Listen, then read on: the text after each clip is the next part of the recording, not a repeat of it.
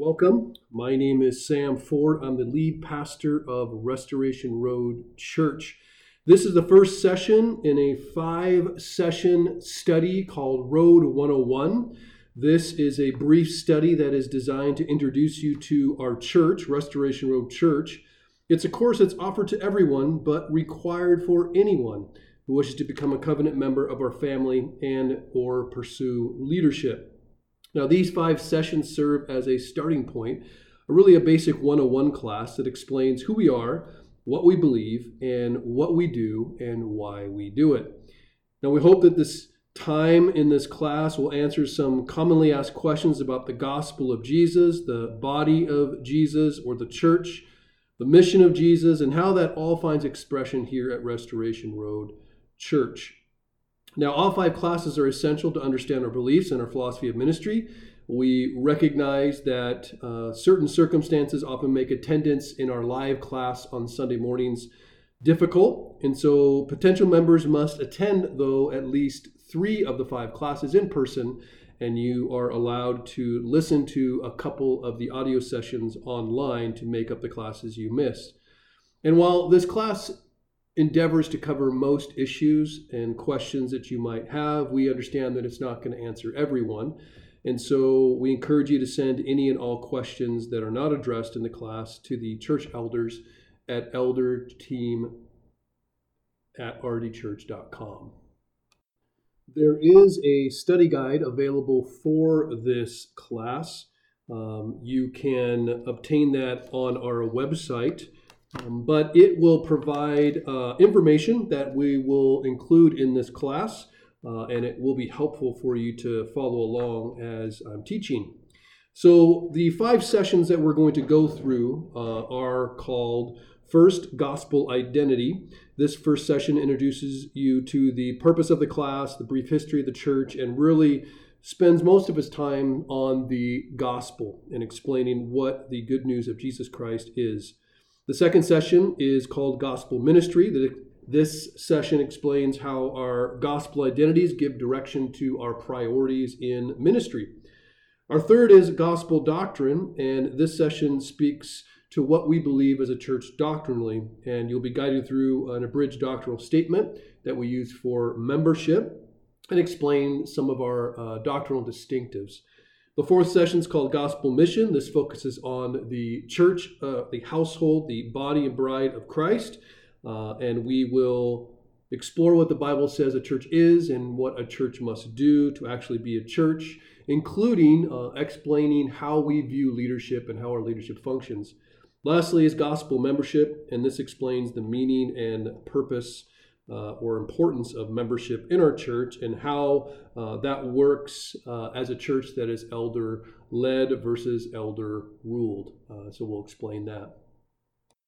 So, to begin, the story of our church. Um, our church begins in really back in May 2006 uh, when a small group of friends embarked on a journey of faith. Uh, we were not necessarily as ready as we were willing um, to respond to the call of Jesus to plant a church uh, in Marysville, Washington. Um, really, this small group of probably a dozen people really didn't know what we were doing, uh, but we followed Jesus, listened to Jesus, talked to Jesus, and waited for Jesus to gather his people. And in a brief amount of time through the summer and into the fall, he birthed what became known as Damascus Road Church. Now, we had joined the Acts 29 church planting network that same year. Uh, and we really began by worshiping in a small living room uh, in Lake Stevens. And within a few weeks, we had enough people uh, to graduate to a three car garage lined with black, black plastic and lawn chairs. I'm sure the neighbors believed that we were somewhat cultish. Um, but as more families joined our mission, we eventually purchased a trailer, set up our services in a cafeteria in an elementary school in Marysville. Uh, we officially launched public services on November 6, 2006. Uh, and over the many years, things changed. The size, our programs, our buildings, uh, our logos, uh, you know, just different things changed. But ultimately, what remained the same was our conviction that everything was uh, from, for, and by Jesus.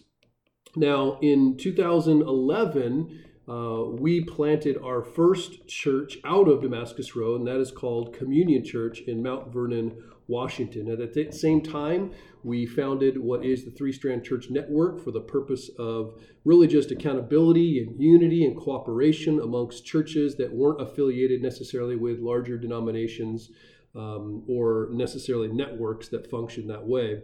And we together were committed to fulfilling the Great Commandment, loving one another, loving God, and then together fulfilling the Great Commission by making disciples and planting churches. And we accomplished that and continue to work together to that end.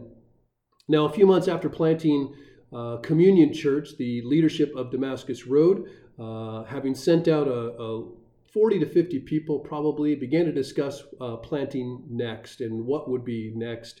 Uh, and eventually we discussed planting either in Arlington or Snohomish because people were coming from both areas to our church in Marysville. So after much prayer and fasting, we decided to launch a dependent church campus uh, instead of an independent church plant. Um, we believe that that binding together in what amounts to a multi-site model uh, was a good way to leverage our resources pragmatically. Um, and so we planted and launched Damascus Road Church Snohomish in January 2000, 2013. And we did have a plan to move to more distinct campuses at some point. Um, now, the campus began to grow, um, and it was an evening service uh, at 6 p.m., and we had multiple services in the morning at Marysville.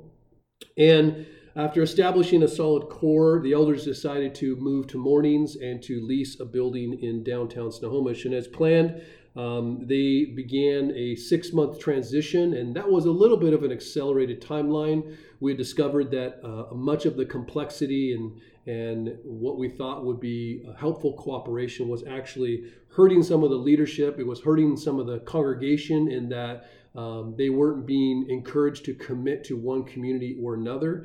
And the communities were distant enough and different enough that we needed to distinguish. And so we did distinguish um, in 2014, uh, and it became Restoration Road Church. Each church um, became, if you will, a sister church uh, with its own leadership, its own kind of vision, and its own uh, really identity. Uh, most recently, in June of 2019, Restoration Road Church uh, merged with or adopted uh, a church called Redemption Church. Uh, these two churches shared many things, including theology, philosophy of ministry, and even geography of mission. And so, after years of fruitful relationship, uh, these two congregations came together, the leadership came together, staff came together, uh, and that is how we exist right now as one church under the name Restoration Road Church. And so that is our story. Um, if you were in the class, we would ask for your story, kind of explaining how you came here uh, and, and what um, it is that led you to Restoration Road Church. Uh, so, in the membership interview, should you decide to make that decision, we'll want to know that story. But truly, the story that we are all in is what is often called the story of God. In your study guide, this is on page six. And what we're really talking about is um, the story that God began before the foundation of the world, that climaxes in the gospel, the person and work of Jesus Christ, and is yet really to uh, end or to come to its completion. Now, in defending and explaining Christianity, we believe that every Christian should be able to tell the basic story of the Bible, the basic story from Genesis to Jesus or from creation to recreation. Um, we understand that this story provides a context to um, who Jesus is and what he did. And without this story as a backdrop and a context, it's really hard to understand some of the events, if not all of them, um, in terms of the gospel. Now, our story um, helps us understand, and that I mean the bigger story, uh, where we come from, why we're here, and, and where we're going as a people, just as our individual stories uh, help us understand those things. So, the basic story is that in the beginning, God created through His Word, and He simply spoke and brought the world into existence where there was once nothing. His two first kids, Adam and Eve, were, were created to express their commitment to the rule and reign of God by trusting His word, and they were commanded that they could eat whatever they wanted to, except they were not to eat from the one forbidden tree. Now, because of uh, they were tempted, if you will. Um, they made a decision to doubt God's word, and so they rejected God's rule, bringing sin into the world and really death to all mankind. And so, as the story continues, Genesis 12 has God coming to a man named Abraham. And since before the foundation of the world, it was God's plan to restore his rule and to create, if you will, a new humanity. And so, what God did with Abraham was speak this word of promise. It's a very similar word to it is spoken throughout Scripture, uh, first in probably Genesis 3, and then with Abraham, and then with Isaac and Jacob, and, and all the way through to Jesus.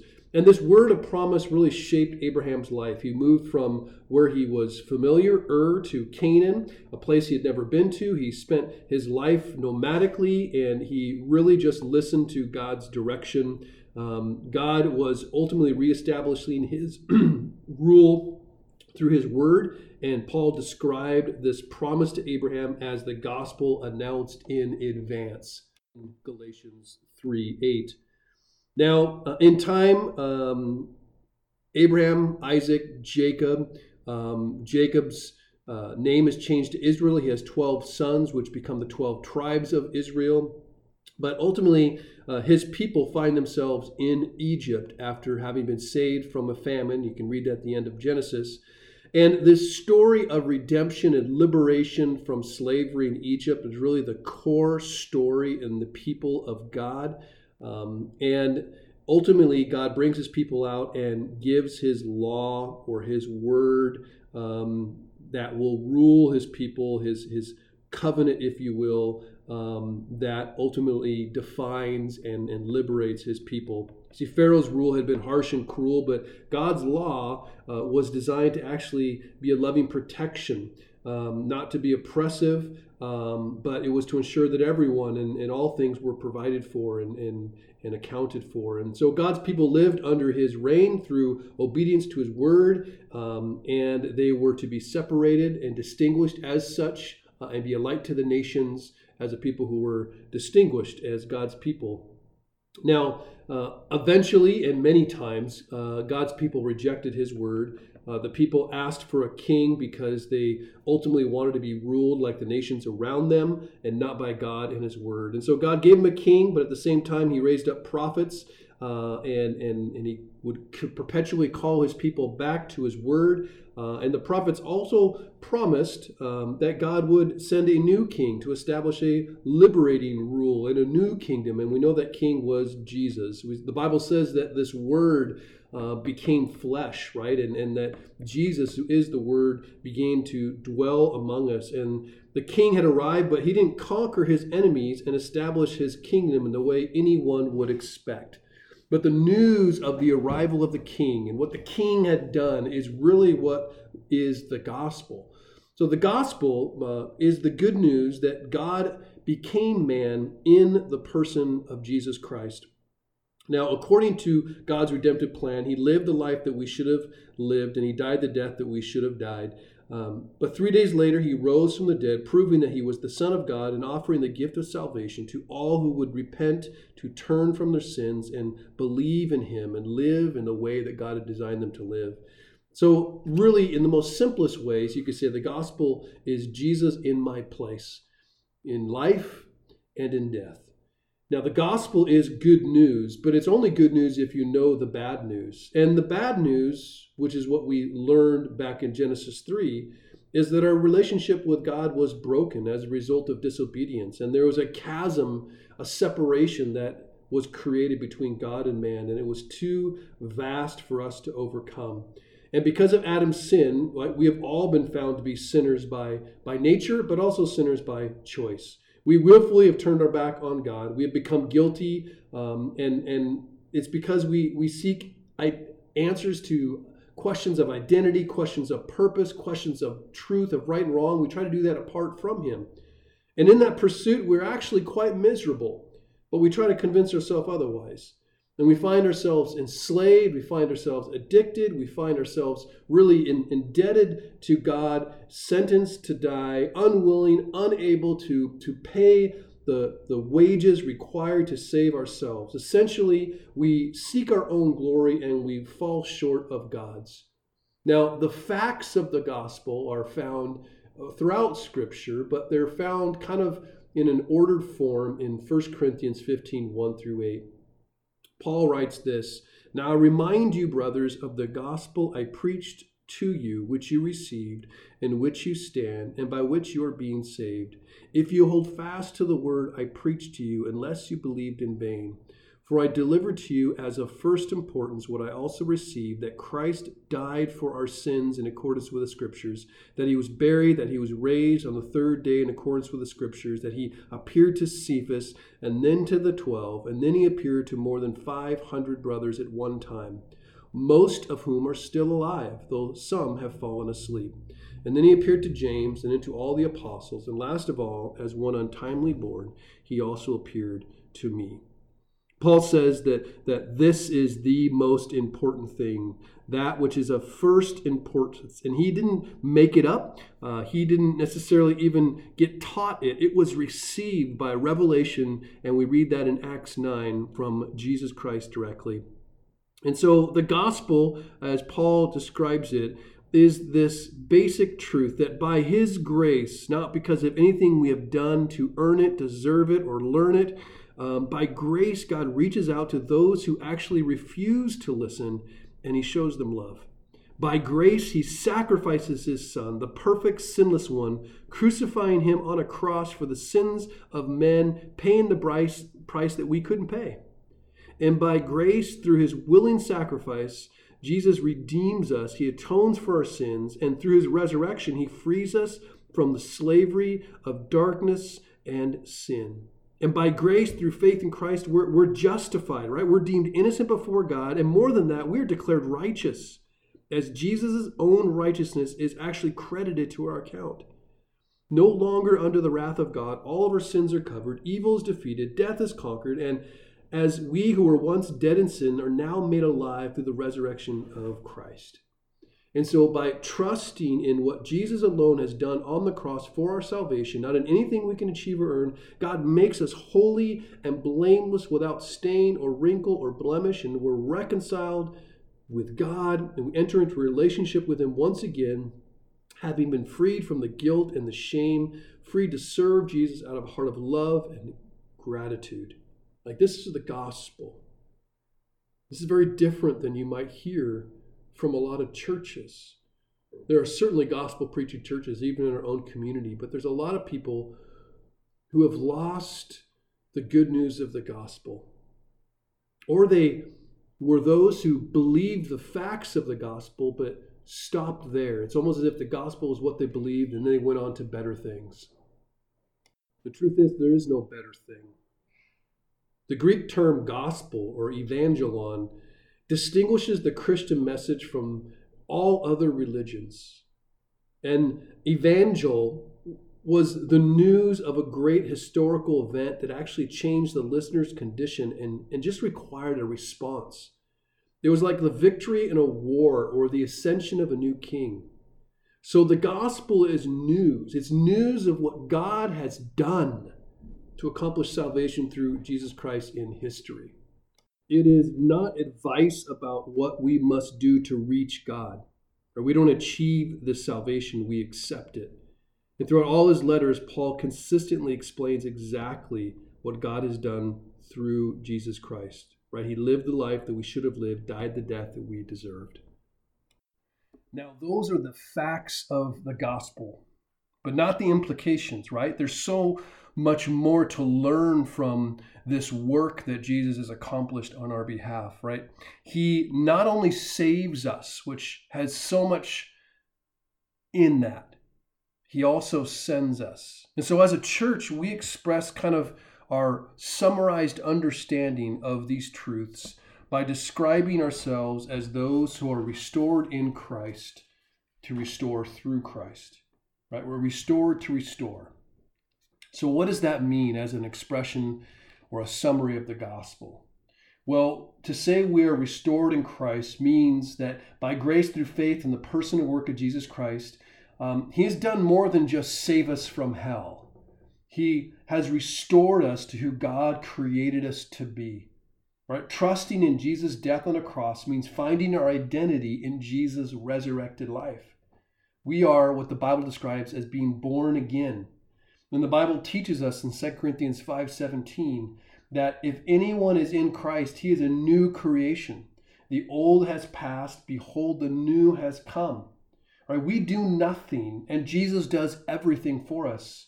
According to Ephesians 1, he chooses us, he redeems us, he forgives us, he adopts us, he frees us, he blesses us, he fills us with his spirit, and his spirit seals us, and then his spirit sends us. So, by the Spirit, through Christ's righteousness, we are granted access into our Heavenly Father's presence as His children. And we're invited to enjoy Him, and we're empowered to glorify Him now and forever. Now, not only, though, are we restored into relationship with God, we are in many ways restored into relationship with ourselves or restored into relationship with one another. We are restored into relationship even with the world. And it's not that these relationships become perfect, but we begin to understand what it means to live according to the way of God. Now, that's not all that happens. We are restored in Christ, but we are restored to restore through Christ. Right? He restores his people in order to through them bring more restoration to the world. He saves us and then he sends us. As those who are made in the image of God, we are designed to reflect the greatness of God. And when men rebelled, right, that image was marred, the image was shattered by sin. And even though the image remained somewhat recognizable, it reflected an incomplete picture of God. And through Christ, that image is restored spiritually and over time, even restored physically or practically. We, over time, become in practice what we are spiritually in position right now. Slowly, by His Spirit, God repairs what is shattered, and slowly, by His Spirit, men begin to reflect God again through how they live and how they think and how they speak. The process begins in the heart of the individual and it works itself out in families and then communities of these fellow believers and then overflows into the world. So, in addition to being a picture of restoration, we are actually a tool for restoration. The more we grow into these objects of restoration, the more we become these, these tools the more we come to know God, the more we want to and are able to make Him known, right? We are restored to restore. Now, as I said, the gospel isn't just the most important aspects, truths, or facts that we memorize and then move on to other Christian things. The gospel isn't just the key to obtaining eternal life, it's actually the power to live our earthly lives. As Tim Keller has written, the gospel is not just the ABCs, but the A to Z of Christianity. The gospel is not just the minimum required doctrine necessary to enter the kingdom, but the way we see the kingdom manifest in our lives here on earth. Right? We're not saved by the gospel and then changed by obedience. The gospel itself transforms us. It's the way we grow, it's how we're renewed. It is the solution to each problem, it is the key to each closed door, it is the power through every barrier. And so we often say that, that the gospel and its importance and its place in our life is described this way that Jesus is the motivation, the model, and the means for living. First, he is the motivation, right? He's the reason for living. There's lots of other motivations we could have for loving one another, for forgiving one another, for doing anything but the motivation for living as a Christian is that we are responding to all that Christ has done for us. We are not living in order to be accepted. We are not obeying in order to be accepted. We are accepted, and therefore we obey. We have been given life, and therefore we live for the one who saved us. So the motivation is really important if you don't get the motivation right, as the gospel being the motivation, as your life being a response to the work of God, you will base your life on your work. Your relationship with God will be based on your work. Your relationship with others will be based on your work. We love because He first loved us. We forgive because He's forgiven us. We serve because He served us. Second, we see that Jesus is the model. Now, He's the example for us. He has not left it a mystery of how we are to live in this life. When Paul tells us to walk in a manner worthy of our calling, there is a worthy manner that we can glean from the life of Christ, a life that was sinless, a life that was perfect. In John 13, when he is washing the feet of his disciples, right? Washing the feet of his own creations, he says, For I've given you an example that you also should do just as I've done to you. Truly, truly, I say to you, a servant is not greater than his master, nor a messenger greater than the one who sent him in Paul's letter to the Corinthians, he tells us that our whole goal is to be conformed to the image of Christ. And so we have an example to follow as men and women, as husbands and wives, as fathers and mothers, as friends and servants and leaders. Jesus has given us a pattern to uh, aspire to. And yet it's a pretty high standard, it's perfect. And so the last idea that Jesus is also the means gives us some encouragement and some comfort. He has not left us alone to figure this out. He has not left us alone to depend upon our own strength, our own abilities to live according to his way. He has given us a spirit. He tells us in the Gospel of John that he didn't leave us as orphans, that he actually sends his spirit to fill our hearts, to help us, to teach us, to empower us to live according to his ways. And so we depend upon him. We keep close to Jesus. We talk to Jesus. We listen to Jesus. And Jesus helps. One of my favorite verses is Galatians 2:20. I've been crucified with Christ, and it is no longer I who live, but Christ who lives in me. And the life that I now live in the flesh, I live by faith in the Son of God who loved me and delivered himself up for me. It is no longer I who live, but Christ who lives through me by his Spirit. Well, lastly, Keller has rightly observed that disbelief in the gospel of grace, what I've just described, disbelief in, in what Jesus has done for us, and Jesus as the motivation for everything, is the example and the and the power to to to live as God has designed us to live. Right? A disbelief in this gospel keeps the unconverted from God. They want to rule their own lives. They don't want to do what's right in their own eyes. But a lack of deep belief in the gospel is also the main cause of spiritual deadness, of fear, and of pride in Christians. You see, contrary to popular belief, we don't just get saved by believing the gospel and then grow by trying hard to live according to biblical principles. Believing the gospel is not only the way to meet God, but it's also the way to grow into Him. The gospel needs to go deeper into our hearts. We need to preach the gospel to ourselves every single day. So, this first session was really focused on um, the gospel, its place in our lives as individual, and its place in our church. We believe, as Paul said, it is what is of first importance, and this is why we've started here first. If you have any questions, uh, feel free to email us at uh, elderteam at rdchurch.com. Uh, or you might be able to find more information about the gospel or our church on our website at restorationroadchurch.com.